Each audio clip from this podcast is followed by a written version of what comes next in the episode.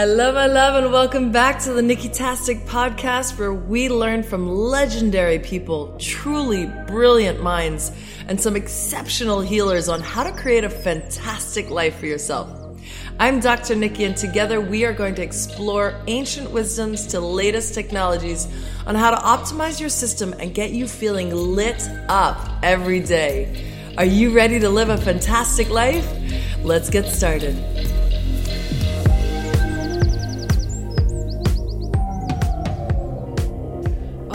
Loves, I am so excited to introduce you to Barbara Ditlow. She is a certified human design analyst a coach and a teacher. She has studied energy and esoteric healing with practitioners from around the world, including the infamous Ra. Her expertise include feng shui, astrology, yoga, intuitive healing, art therapy, and cult interventions. We are going to discuss human design today. I will tell you from personal experience, she blew my mind Wait till you meet this magnificent woman. She has so much wisdom to share. This is one of my longer episodes because I couldn't stop her from talking. She's brilliant. Here we go. Oh, my loves, I'm so excited to introduce you to Barbara Ditlow. She is so incredibly special. Oh, this is such an honor. Thank you for being here, Barbara. Thank you for the invitation. Mm-hmm. So, Barbara, you are a master honestly, I mm. had my design read by you and I was floored. My mouth dropped you for an mm. hour straight. You flowed out of you. My personality, like even I couldn't explain. and there were a few times where I, I know I laughed out loud because you nailed me. Like, yep, yes. I do that. Yep, I do that too. Um, so I wanted to start with explaining to the audience what um, human design is really about and how it can help improve someone's life by knowing what their human design is. Okay. Uh, the key to understanding human design is it's a pathway to self knowledge. So when you were sharing how during the reading you were saying, Yes, this is me, and oh my God, this is, oh wow. It, what it does is it acts as a confirmation about what you may know about yourself, mm-hmm. but not at a real deep level. Because we live our lives, and it's very difficult because of language, the restriction of language, to find the words that kind of describe idiosyncrasies, predispositions, or even just how we feel about something. And so when I met Ra 20 plus years ago, and he did my chart, I was stunned. Now, I was trained as an astrologer. So I knew my chart, so to speak, my imprint from an astrological Jungian point of view. But when he did my chart, it was stunning because he was able to pinpoint the weaknesses that I was building my behavioral patterns around. Ooh. And even though I knew it, he was saying, Well, you're doing this, but because you're doing this, there's a distortion, so you'll never realize this. So it became uh, almost a challenge. He threw the gauntlet down and said, Okay, this is very interesting. Your life is very interesting, but it's not you.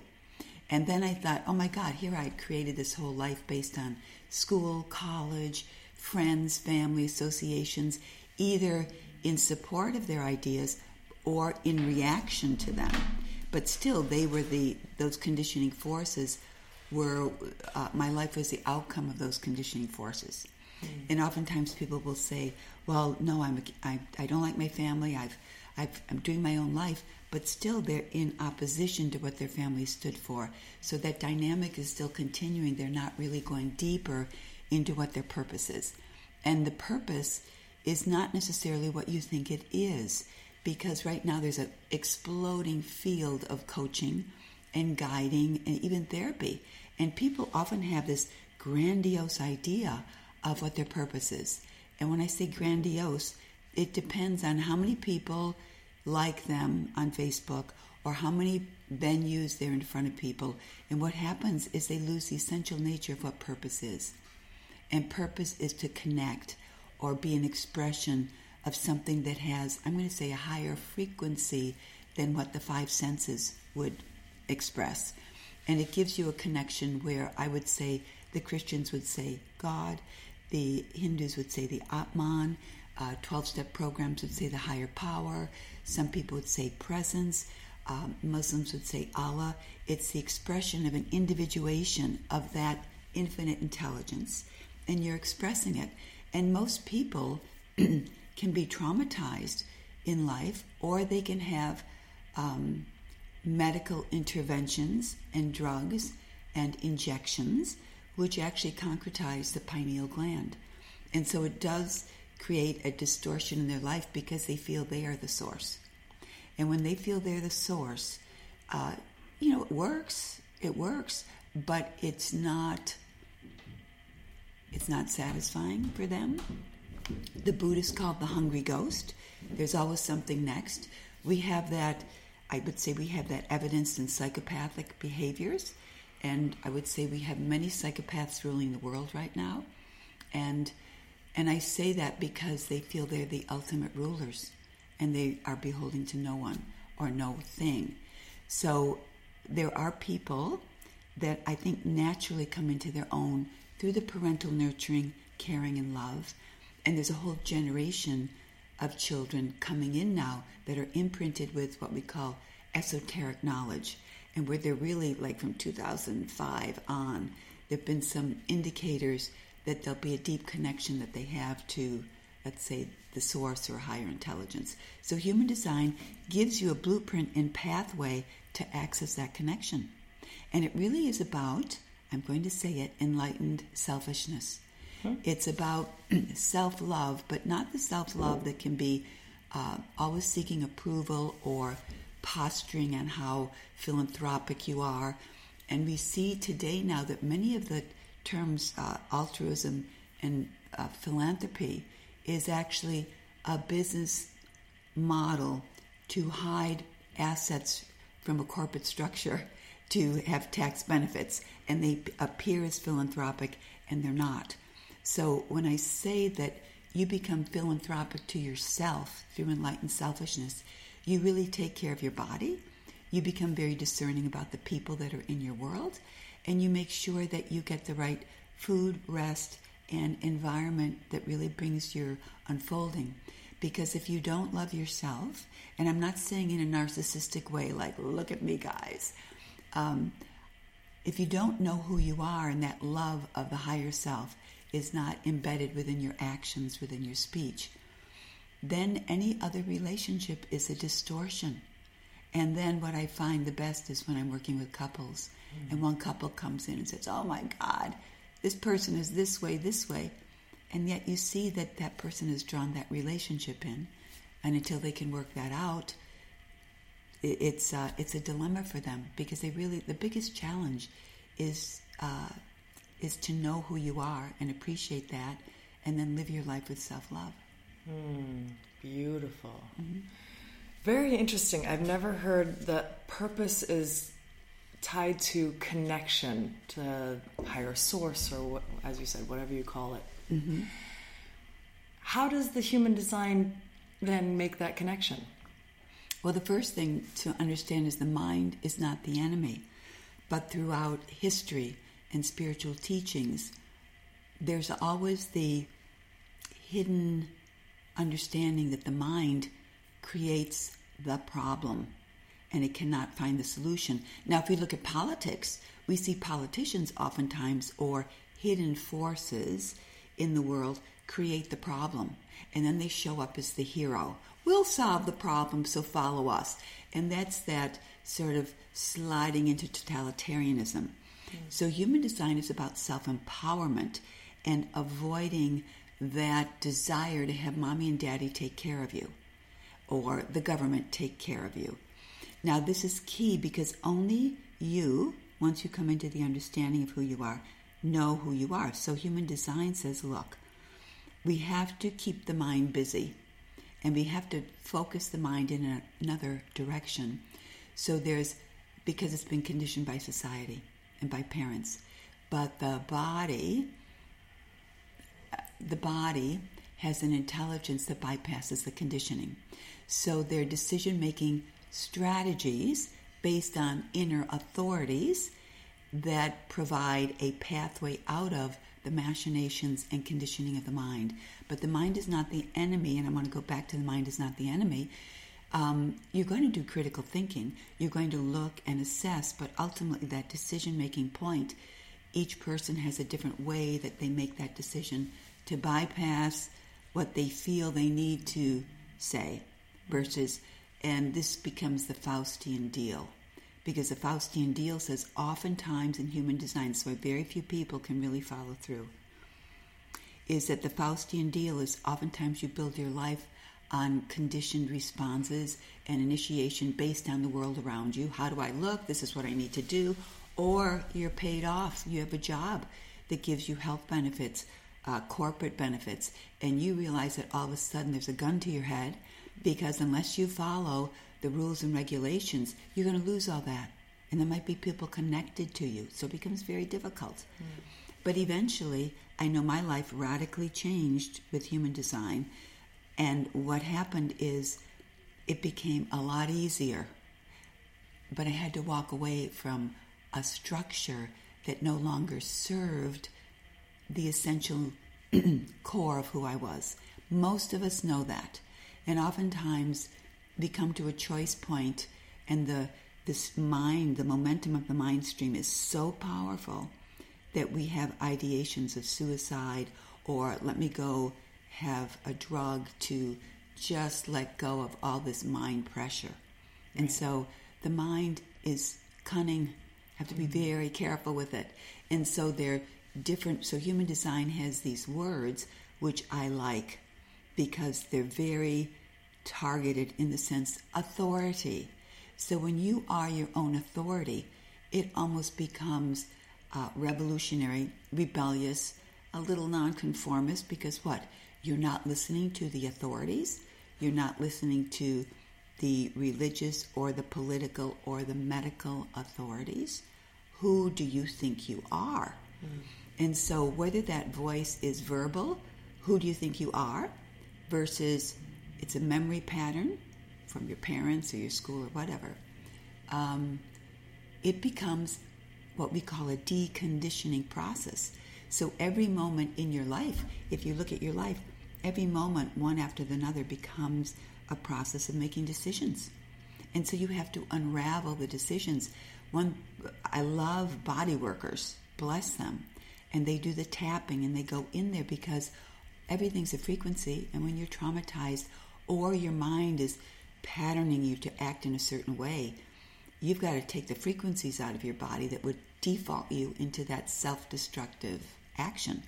Now, the other point that I want to make is that some people are not designed for this because they are entrapped in a certain situation and they may not be designed for this in 2021.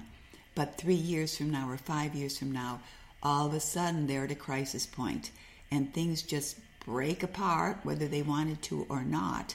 And then they're usually in a crisis they have the opportunity to learn a certain pathway to bring fulfillment to their life. So basically, human design is finding your inner authority. And then all of us have gifts that we express interacting with others, which we call the outer authority. But the main thing with human design, it does not give you the, I'm going to say the right, doesn't give you the right to disrespect other people's authorities. In other words, it's not totalitarian in the sense that it's about you. And when you live your life, there's an allowance for other people to live their life. And when you interact, things will happen. But this is not a uh, one size fits all. It's very unique. Yeah. But it doesn't conflict with anyone's religion. Love that. You know, that's one thing that I appreciate about the millennials is that they challenge authority. They don't like what's happening in the environment and they want to make a difference. They want to use their life to make an impact. And mm-hmm. I, I, find that there's a movement in the younger generation mm-hmm. that is really towards challenging authority and challenging mm-hmm. these systems that have been set up that are really mm-hmm. de- degrading our environment, that yes. are not uh, even appropriate for the human nature nine to five in fluorescent lighting i mean it's just mm-hmm. it's not even conducive to how we would function best no. And so I, I appreciate that about the millennials. I'd love to venture into the different types of human design. Mm-hmm. And so if you could tap on each one of them and, and maybe um, what their gifts are and what the things they need to watch out for. Okay. Yeah. There, there are four types in human design. And if you look at the four types in human design, the four types operate within cultures. So each culture has a certain uh, aspiration or conditioning force that affects these types. Because within these four types, there's what I call jealousy. Because one type, when they find out their type, they get, oh my God, I want to be this. Why can't I be this? But once they go deeper into the awareness, they see, oh, okay, this is how I am. It actually is working better, but I have to give up concepts huh. of what I need to be. So the first type you could say would be manifester. Manifestors are designed not to be influenced by other people. So manifestors are designed to be more influenced by planetary movements and the star field beyond our solar system. Now the key in this is that we're in a society that's all about manifesting. Even the spiritual movement, the New Age movement, has usurped that idea of manifest your destiny. Here's the secret just visualize and manifest it. So, so we have many people, if they're not manifestors, they get very distressed because a manifester has a closed aura. All of these are based on aura types. So it's not a, it's not a psychological idea. It manifests inter, in certain psychological patterns, but the manifestor aura is closed and repelling. So basically, what happens is a manifestor, and I was raised with four in my family. It, they have an aura, and they're not aware of it, but they're born to feel they have to go do something. You talk to manifestors, they're going to go out there and do something. And their closed aura acts as a plow, it pushes people away. So whenever they go into action and start moving, people literally will feel a subtle pushback or not so subtle, depending on how sensitive the people are around them. So, with manifestors, and I know a lot, that they have to learn how to inform those people closest to them what they're going to do. Not they're not asking permission. Now, children, it's a different situation, but with adults, the manifestors' beauty is that they can initiate a business, they can initiate an action, and they can follow through on it. Mm-hmm. And the key for the manifester is to inform people. But it's a two way street. Other people have to inform them what they're doing. So it's informing, communicating, and this way it lowers the resistance in what they do and they get support from other people.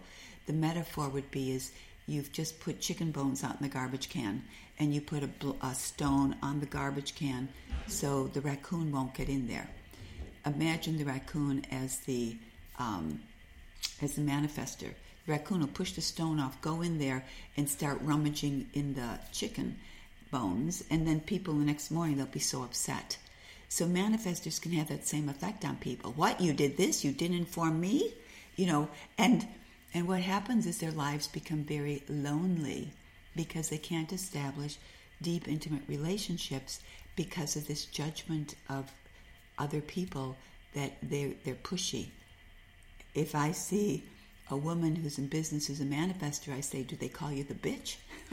Wow. and usually the women say yes. Wow. Because they can appear cold to people. Interesting. Because it's hard for people to get in. Now, manifestors, as a result, suffer from either depression or anger. Depression if they feel they can't express it, anger if they can express it. And so the, the goal for a manifester is improving their communication of informing others what they're going to do. And then their life goes well. So their type is in synchronization with our culture because they can manifest. Their aura is closed. They're just going to push and go after what they want. And boy, do they do that. Now, the next type is the generators. Now, the generators are the two type, same aura, manifesting, and then the regular generator. Now, the key with the generator is their aura is open, enveloping, and pulls everything to the generator. Now, it's very important because uh, I remember when you used to get the yellow pages and there was an ad, let your fingers do the walking through the yellow pages. the same thing, let your aura do the work for you. So for generators, the whole idea is you move, you're open, you see who comes to you. When they come to you, or when you turn on the television, or when you go to the computer, or you receive an invitation, your life is constant response. You know, we call it, I call it respondability, not responsibility, respondability.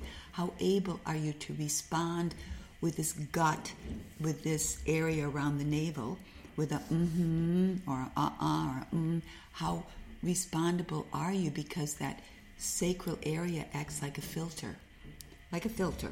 And what it does is you're going to feel uh, do i want to engage my energy or not? It's a protective uh, device so you don't get diluted or become reactive. It's oftentimes people will say stop being so reactive. But the mind will always be reactive particularly in these polarizing times. So this is where breath comes in and you respond and you see, eh, not the timing to engage the energy. And the expression is a denial is not a delay. I mean, a delay is not a denial, it's simply a delay. And so the first step for a generator, and this we call it a generator because it's connected to a generative force and they have stamina and consistent energy to get work done without debilitating the organs within their physical body. Again, human design is about aligning yourself with your type so you remain healthy, your mental acuity, and your overall energy of life is one of constant regeneration rather than getting so heavy and overrun and overburdened. So, the other type of generator is the manifesting generator. That's me. Yes, that's you. it's a man gen. We call it a man gen.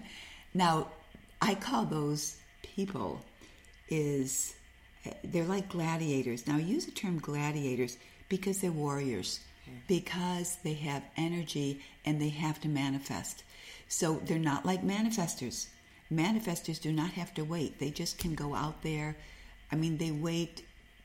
They wait to inform. Mm but they're not waiting for that gut response. They have a negative aspect, the manifestors, because they don't have sustained energy and they can get exhausted.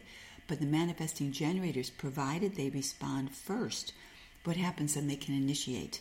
Mm-hmm. And and the way that I would describe uh, manifesting generators, impatience on steroids. impatience on steroids. Yep. Whereas the, the, generators are not. The generators, I call them they're the they're the people just humming along, doing their thing, building their life. And the manifesting generators like, wait, I can't do that. I'm already over here. I know where I have to go. I need to skip these steps. So that's the manifesting generator. But they are the people that really have the endurance and the potential to really be strong leaders, to be very strong leaders because they don't get exhausted as easily. And we're talking about energy, how the life force moves through you. So, manifesting generators are usually the dynamic speakers or coaches because people can feel in their aura this vitality. It's like, whoa, I want what you have. It's so sexy, seductive. Now, someone can be introverted and be a manifesting generator, but you can still feel that power mm. when you because they have an open aura. So you step into their aura and you feel like I got to get juiced up here. I got to take that energy in because it's so magnetic. Yeah. So it gives them an advantage to really be dynamic speakers. And we all know that certain people are very charismatic, and some people you say, uh, I don't think so. I mean, try another field. you know, you're not that. so, so the manifesting generators are really powerful, powerful beings. Impatience is the biggest thing because they can skip steps and then get so frustrated. So with a generator, the key is you get frustrated. And you get frustrated, you're not going to get rid of frustration. You will always have frustration that comes as a signpost. It's a decision making point. And when you're frustrated, you're either going to say, okay, I'm quit, screw this, I'm quitting, I'm walking. And usually that happens because you've had a mental conception of what you want to engage in rather than actually responding and engaging in something through the gut response. Now, the other aspect is that if you have a gut response and you're frustrated, but you say, I'm going to get to the next level, I know I can do this, then you've most likely made the decision from that gut response and and that gut said, mm-hmm, let me engage my energy. Because a manifesting generator ideally is looking toward mastery of something. Mm. And so that energy is there to go out there and do something. So that's the second type. They're either frustrated or they're satisfied. So it's interesting with generators, all of these terms are significant because the what I call the signature, what Ra calls a signature, says something about what their ultimate goal is. Generators can be very successful, financially sound, because they have the energy. Results follow the energy, not an issue, but they can always be dissatisfied. The hungry ghost comes in, they're never going to be satisfied. And all of us have been around the malcontents, you know, they're just a professional malcontent. So the key is through the response mechanism, over time they become really satisfied with their life and their efforts. And there's nothing like a good meal and you feel so satisfied after it versus you're looking at the dish and saying, Is this it? This is awful. you know, it's awful. So that's the second type. So you're a man gen. Yeah. So how do you feel that description described you? Oh, it's brilliant. My definitely my biggest flaw is impatience. When I want something, I want it now, and if it doesn't come right away, I get very disappointed. Mm-hmm. And what do you think then about your actions or people around you or situations? I definitely have a magnetism that draws people in, and they want to be in my my aura. They want to absorb my like happy, juicy energy, uh, and I, I I love that. I love that I can provide that. It makes me so happy. Um, and I have a, I, I do attract things into my life. Thing I, I can just, I can manifest essentially by just having the desire and letting it go, and mm-hmm. things really flow. If it's right and in, in alignment, it will flow mm-hmm. in. That's beautiful. I love what you said. If you let it go, it comes to you, and then you manifest. Yeah. So you're actually describing the process of that flow being the discerning factor yeah. of what you're going to manifest. Yeah. And I love you taught me about checking in with my gut and seeing the uh huh or uh uh-uh. uh. And it's that simple. It is simple. Yeah. And I've noticed ever since our call, the times that I didn't follow my gut and I got a uh uh-uh, uh and I went with it anyway, I regretted. I made the mis- it was a mistake. Yeah. Yeah. And and I remind it was like a reminder. Okay, check in first before you do anything. Check in. Mm-hmm. Is this does are you getting that sense of, uh huh? Like it's a almost a, it's an inner sense of relief. It's spaciousness mm-hmm. versus uh uh-uh, uh feels the constriction like in your stomach. It's almost like a. Uh. Yes, yes, and that's that's you could almost almost say that's the energy valve. That if it says yes, the energy flows through you, you're moving down the river, things are coming to you, everything's good. But if it's that closing valve, it's like, no, not now. The energy's not going to be there for you. Yeah. Huge. That was a huge, huge lesson I learned from you. Thank no, that's you. gorgeous because that's the essential lesson or technique because it just turns slightly. Oftentimes people think they have to have so much information, conceptualize things, and go into, well, I think it's this, let's test this. And you're going through a deconditioning process where your life slowly begins to turn around. And body workers will say seven years that the cells and all the tension inside of you or the habitual patterns, you know, it needs time for them to change. So I'm, I'm so happy to hear that. I've actually even taught it to my client who is deciding between two buildings to buy. Oh, great. And I was like, okay, let's make the decision one way. You're buying building A. How does it feel? And he kind of got this shrinking it was very subtle for him. Yes. And then he, he decided on building B, and it was like instant, yes, 100% we're going that way. And sure enough, like I checked in with him a couple weeks later, and it was B was the right way, and A fell apart. Beautiful. Yeah. Beautiful. Yeah. Because see, this is the um, the the goal, the larger goal of human design is as you become more aligned and centered, and you know something works for you then you naturally share that with other people. Mm-hmm. And as a manifesting generator, your and the generators i want to say this the generators you could almost say are the people that can really make a difference in the world because as you begin to build your life and express that self-love through your actions that energy radiates out and other people say wait what's she doing? I want i want to be like that. And then it's a slow turning of lives and you're not the guru you're the role model. Mm. you're someone that people want to emanate so they're no longer jealous. They're saying i don't have to look up to you and put you on a pedestal but i can learn from you and be a companion on this journey toward awakening or self-love and in that process friendships and families are i'm going to use this word revisited and they can renew relationships that in the past were pretty problematic and destructive. And there's an ability to come back and look at things and say, oh, that's how they're made to be. Okay, take a deep breath and move forward. Yeah, it really helps. You're absolutely right. I've experienced that with my mom for sure. There's one more, right? There's a projector. There's, there's a projector and a reflector. I'm going to go with the reflector right now. Okay. The reflector uh, is very subtle. The reflectors are beautiful, beautiful people because when you're with them, they just reflect you back. And this is why oftentimes when people are reflectors, there's not, when people are with reflectors, there's not usually conflict because there's the reflection of the other person back.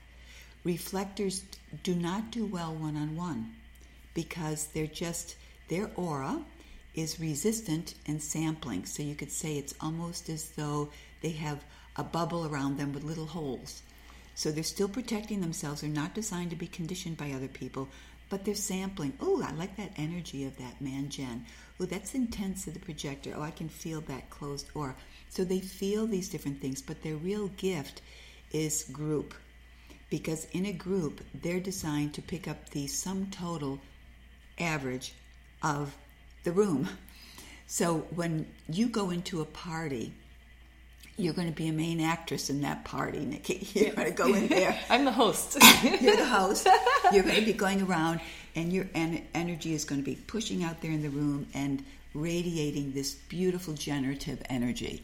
Thank you. Now the the reflector is just going to be moving in around people, and you can look at that reflector and see how's the party going because they're going to pick up that energy. Now, I have a reflector close friend in Melbourne, Australia. They've been in uh, lockdown for 19 months. Wow. And when this whole thing started, the, the issue with the reflector is there's a deep knowing of the outcome of something. And I remember when we were having a conversation, the only thing she could do is cry. And I said, What's going on? She said, Something awful is happening. I don't know what it is but she was the canary in the coal mine because this was within you know the first three weeks of of the situation that we're in now, and so it was interesting because I've had other reflectors who will all of a sudden leave a party and they'll say it's it's it's I can't be in the energy. So we also you could say that they evaluate the energy within a room, and so what they have to do is they they historically have been the shamans within tribes. And the shamans looking around and they're looking for who's different in the group. That's the other thing they do. They look around and they say, who's ready to break through out of the group and individuate? They have that ability too. And so they're the canary in the coal mine, but they're also the shaman. So they're looking for something that's different, something that can surprise them. They can be very disappointed. And the key for the reflector is when they make decisions because the manifester you know d- depending on if they're emotional or whatever they're going to inform that's inform. Generators is to respond. Evaluators or reflectors are here to wait 28 days of the moon cycle of the moon because they're going to be imprinted by a lunar path.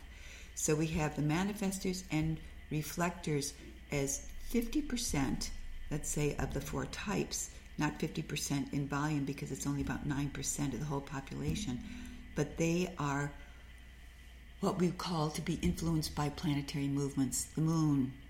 Whereas the generators and projectors, no, they have a lock with each other. So I'm going to go into projectors. because projectors have a difficult role in this life.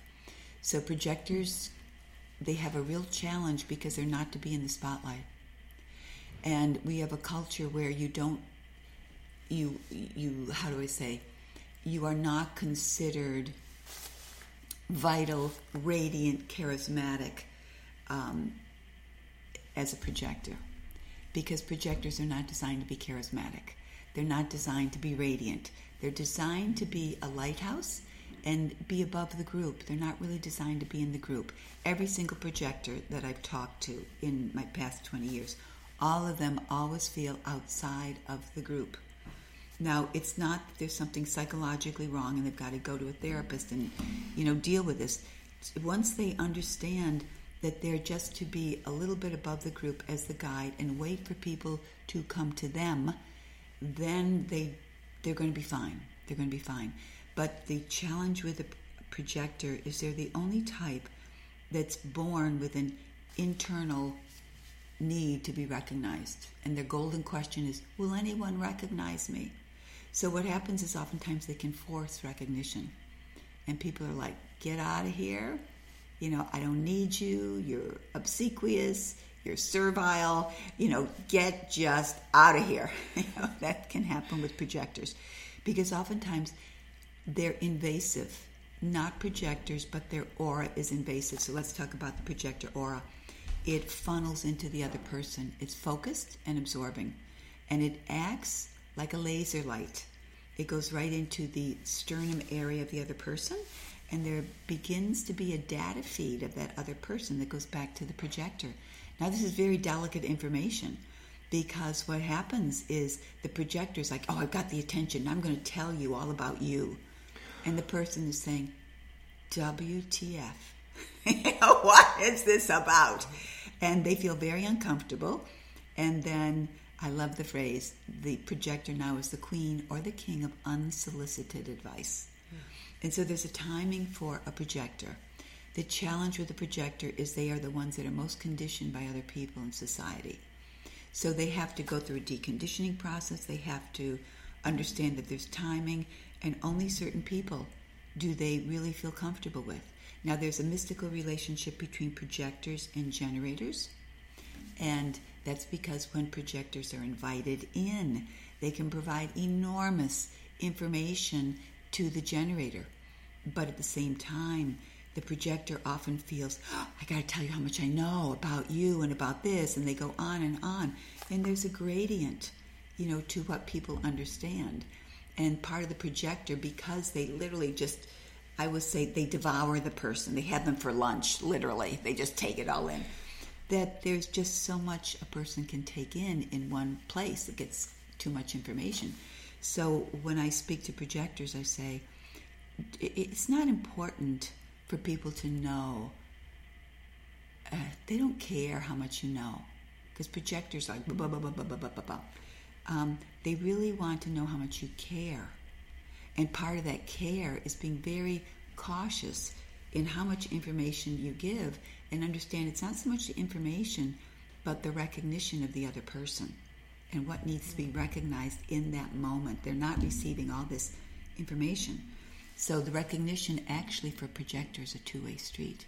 The projector first has to recognize who that person is, and then the other person has to recognize do I want that projector in my life to even you know give me a, a result of their data feed.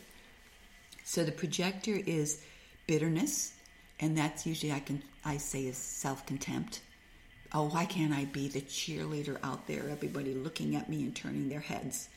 Well, you know, it appears that that would be exciting, but it's not going to work for you, honey. I mean, go try it. Go try it, and but try this, and you're going to find it flows. And if you give it time, there'll be a deep success that you can experience that you would never anticipate possible for you.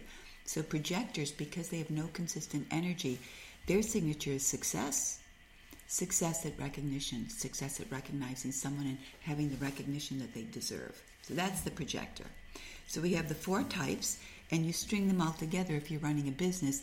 The manifester initiates the business, the manifesting generator and generator work in that business and then the projectors set up the systems and they're looking at how everything flows because they're not to do the work because they don't have that energy.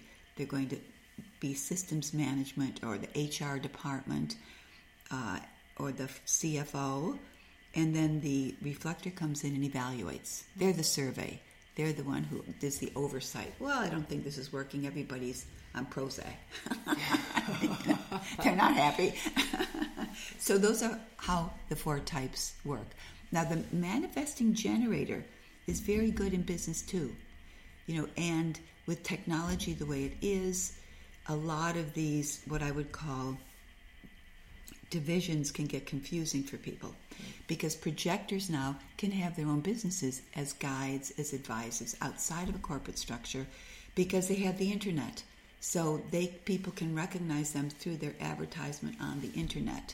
You know, manifesting generators, you know, have that ability to, uh, you know, set up companies, and once the response is there, then they can initiate. But the challenge with generators is how much are you being influenced by other people versus that response because your aura is so open and sometimes you can lose focus. So those are the four types. Amazing. Yeah. Amazing. It's so interesting. I mean, you go even much more deeper with each person I'm sure that you work with and so you get really the tangible behaviors that show up mm-hmm. that you got yes. to work with, right? Yes. Uh, how did you get into this? I had made a commitment with my best friend, who was a psychologist in New York City, and we had gone to a forgiveness workshop uh, the evening before, and we made a pact that we would never do another New Age workshop, anything like that, ever again in our lives, because I'd been trained as a yoga instructor, intuitive healer, and astrologer, and I'd taken tons of courses. And I was teaching yoga at the East West Bookstore in New York, I think in 1980, and then all the way until 1999, I was involved in you name it, whatever came out, I was there. And so we made that decision, and the next day we went to a Christmas party at the Open Center in New York City, and I sat next to a guy named Peter Roth, and Peter shows me this chart and said, I can read your genetic system. And I said, Oh, great, I'm in. Let's do this. so my friend got really upset with me because we had made this pact. We had a ritual about this. No, we're not going to do this. And she said, Well, I'll do it. And then we both met with Peter. And then we said, Okay. We visited, we went to a workshop Ra had. And then that was it. We went into the analyst program and it just changed our life and we found it so unusual because it was a synthesis of exoteric and esoteric so we liked the synthetic nature of it and we were constantly stunned by the wisdom and the irony and the the irony and the verbiage that Ra often used to express concepts. He was fabulous, a manifester, closed aura, but he was very, I mean, the brilliance had no depth. I mean, it was just amazing to be in his presence and then even online courses because the key that made him a, a good teacher is, and I've, I've said this before to other people 70% was storytelling, 30% was teaching. And so many of the students would take the teaching and then extrapolate it and begin to codify the body of knowledge, which became human design. But when I was with Ra, there were no books. There were no books yet. And so it was oral teaching, and then he came out and he did the first, I think, the black book or the white book, maybe the black book. So that was different, you know. The computers weren't there either. Wow. Can you share exactly who Ra was? Yes, yes. Um, Ra was a name given to him through the revelation that he had. So he was a businessman in Canada and born in Montreal. And he had a very good business advertising, born in great wealth, and married daughter. And then midlife, something happened where he got on a plane and left it all behind. And this is where stories begin to take odd turns. and it's hard to explain why things happened. They just happen. And apparently, his daughter had to, and his wife at that time had to file a missing persons report, and that he was dead. no connection. So he goes to Amsterdam, and in Amsterdam, didn't know where to go, and a kid with a backpack uh, walked up to him and said, Hey, try Ibiza. So he goes down to the party island of Ibiza, and then during this process, lived off the land and experienced with mind altering drugs, let's put it that way, uh, and you know anything that would challenge our perception of reality. So many of the experiences that he had were stimulated by drugs. I know he was a big user of, of acid, ketamine. He, he, one story was when he had done um, Amanita muscaria, which is a mushroom.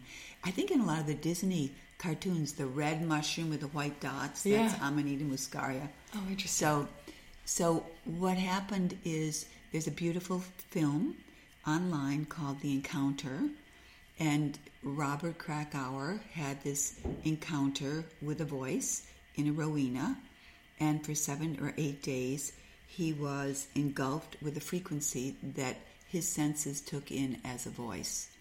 And he was implanted with a crystal, which now we know that uh, the transhumanistic, it's not a movement, it's a dictate by a few people. But the transhumanist movement is dealing with embedding, you know, computer chips, crystals, you know, to change uh, human as we know it, human 1.0 to human 2.0. So he received all this information over an eight day period.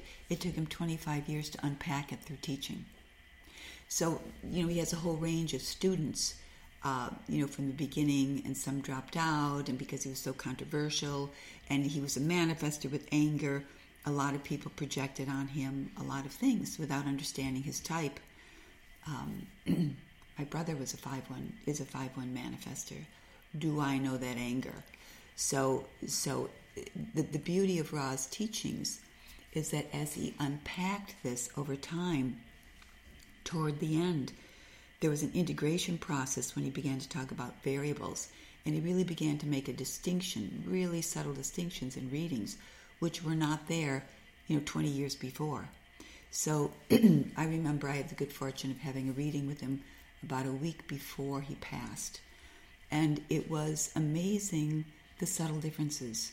It's as though he was learning what happened. It was almost as though he was learning this knowledge and integrating it every year that he gave more information. So it was a really, um, it was a journey to just watch how the teaching changed. He started out with a cross of life, and then he ends up with the four transformations. It was it was uh, an amazing evolutionary process to watch. Wow. So in the end of the encounter, after eight days, that's when he took the name of Ra. And Ra is the sun god. And in human design, the central programming uh, fact, uh, the source of the programming is the sun. The sun acts as a information generator and travels via neutrino feeds to all of us and imprints us in this information field.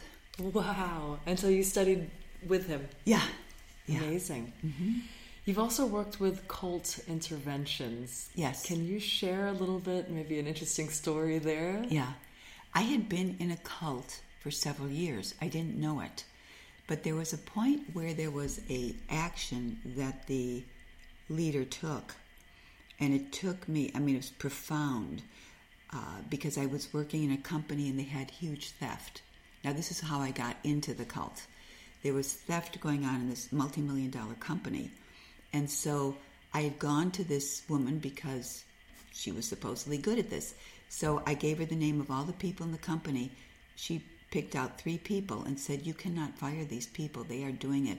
I want you to do this process, which we did. At the same time, the head of the company hired a private detective circuit service.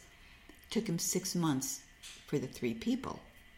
But what happened is we went through and did exactly what she said. The people, after about four months, left because the controls were put in place where they couldn't steal.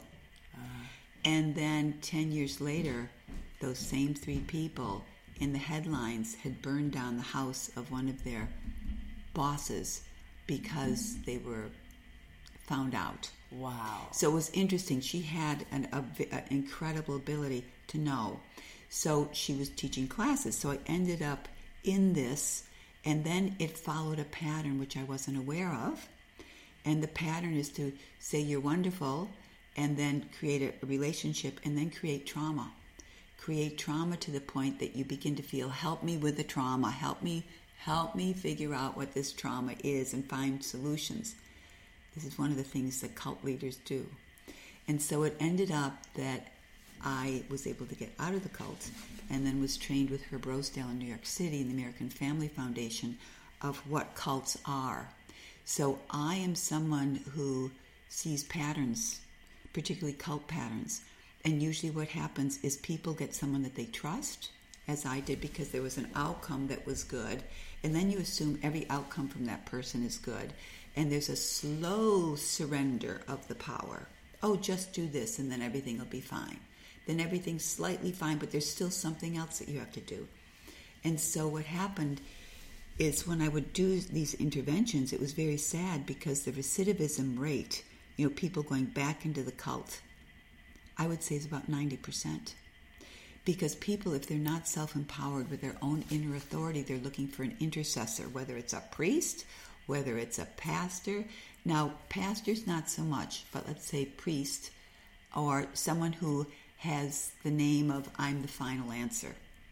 Or it could be a psychiatrist or a psychologist or a therapist. Uh, and ultimately, everybody deserves to feel that they can make their own decisions. Guidance is one thing, but hijacking, taking over, that becomes the totalitarian state of a cult. And if you look at Jim Jones, that was slow descent into hell. And we also look at Jim Jones and look who he was affiliated, and it looks, you know, it's pretty good. A pretty good example. But you can see on a larger scale, the Ra, Ra called, let's talk about cult interventions. Ra called humans killer monkeys. You strip the veneer away from civilization, and we're killers. And for people not to recognize in their own hearts that they have that in them, that, and certain drugs can really accentuate that. The ability to be truly compassionate and aware of the delicate nature of the human psyche. That, that delicate nature is something you have to be very, very aware of because people can turn on a dime. And when I was in these intervention sequences, you know, sometimes there would be a real bad thing going on energetically with the, the people in the cult just, you know, fighting against the family or people leaving or whatever. And you have to establish that connection with the person of that they respect you, that you're not going to tell them anything. You're trying to pull out of them the pain or the reason why they joined that cult. And then there has to be an empowering aspect within that session, or otherwise they're going to go back. It's like the wife beater, the husband beater, you know, the child beater, because we deflect our pain onto other people. And so the cults become very abusive. And oftentimes I find that the people that are most susceptible to cults are actually the most intellectually astute people. Interesting. Be, and the reason being is they live in a reality of their mind. They're not following their gut. They're, they're not physical. They're not like laborers. Everything's in their mind. So if someone can weave a concept that they find very good and they invert the truth and they begin to make excuses, you know, with certain movements do that. Now what's going to happen this week? Oh no, we're going to push it to that week. Oh, we just want just three weeks for this. No, in two years we have other stuff happening. So it was very powerful because I could see the trigger points and I could see how important it is for people to wake up and not give their the expressions give your power away. But oftentimes, you know, there are true gurus. There are true gurus. There are true spiritual teachers. Um, but there are also those that are demonically possessed, and that is mm. real. I had a breathwork session last night that was brilliant, and it I tapped into my body and I asked, "Where is the fear?" I, I, I got the intuitive hit that it, there's there's fear still in my body, and so I asked, "Where is it?" and it was right around my solar plexus. Mm-hmm. And I was like, "Okay, what's this fear about?" And then the next hit was that I gave my power away to my mother because she was a bully mm-hmm. as a child. Mm-hmm. And she likes to get her way and she'll do whatever she has to do to get her way. And she's a loving, incredible mother. So, mm-hmm. but just this is her one of her techniques in life of, of taking care of herself and getting her mm-hmm. needs met Yes. but I gave my power away. And I actually had this visual of pulling all that power back in. But I wanted to ask if there are other ways, or how do you pull your power back and get mm-hmm. reconnected? It's a gradual process. It is not instantaneous unless you have a revelation, let's say Ra's experience or Eckhart Tolle, um, because each of us have unique paths of unfolding and the wisdom that's associated with the paths of unfolding. So, in terms of the fear, it's to, first of all, there's the understanding that there's a beauty of your mother, that she cared, she nurtured you, and she probably has the line of the bully. So, part of your lesson or your awareness was what bullying does to people. How oftentimes governments bully their constituents, where they say, We're governing you, but look at a totalitarian system. They bully the people. Right. There's no choice. So, you've got the frequency to know what happens in that. How did it feel in your body when you recognized it came from your mother? That thought, it came from your mother. What was the next thought that came? It was that it was a choice and I could choose differently. I could choose to keep or pull my power back, essentially. Mm-hmm. I didn't have to give it. Okay, so the, the way you do it is forgiveness. Mm. You have to see your mother as helpless and incompetent to be anything other than who she was. And when that happens, something strange happens that you make different choices because you realize you don't have to change her. You don't have to say, I wish you were someone different. She screwed up this or whatever. This is the dialogue that many people have. And they become they become weakened by those thoughts that linger there. And so I know with my mother, after she passed, I found a letter that she had written. I had wanted to be um, a foreign exchange student, and I had worked for five years. You know, I was class president. I did a lot of things, and then I couldn't figure out why I didn't wasn't accepted because everything was in place. And then afterwards, I went in a horrific depression for about three or four years. Retrospect, it was fabulous because I know depression and there were no drugs then, and I'm glad I didn't take drugs. But what I found was a letter where she wrote saying basically I was not the candidate to go, that that I was temperamental, and yes, I was temperamental to her, but not to anybody else. But she was basically probably afraid of me going, but she wrote that letter that was totally. Now, at that time, I could have said, Oh, what a bitch. You know how girls talk to their mothers. I can't believe this. Oh, I've been so wronged. And I said, Why am I finding this letter 40 years later? Wow. In a box that I was going to throw out, but I just had the feeling open up. I thought it was an opportunity for forgiveness, mm-hmm. to forgive myself, to forgive her, and say their force is working. I don't know. So as soon as I was able to forgive that, I looked at my mother very differently. You know, sh- there were there were strong aspects, weak aspects, and it just changed things. And if you look at Jesus' teachings, for example, before he did any healing, he instructed the people they had to forgive. They had to forgive people who have wronged them, they had to forgive themselves. And so I would say forgiveness is the key.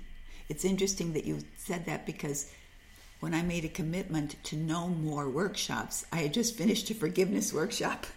So I so that's what I would say. It's very powerful. And human design helped me look back at all my family charts, my ex-husband's charts, and I realized, oh my God, there was a story. These people were really acting out who they were. And I just want to throw something in here because I have a friend who's in her late 70s and she has a daughter in the 40s and she calls up and she says, I can't believe my daughter's such a bitch. She's a prima donna. She's this general and she's this. And I said, Are you just reading all the bullet points from her, from her gates?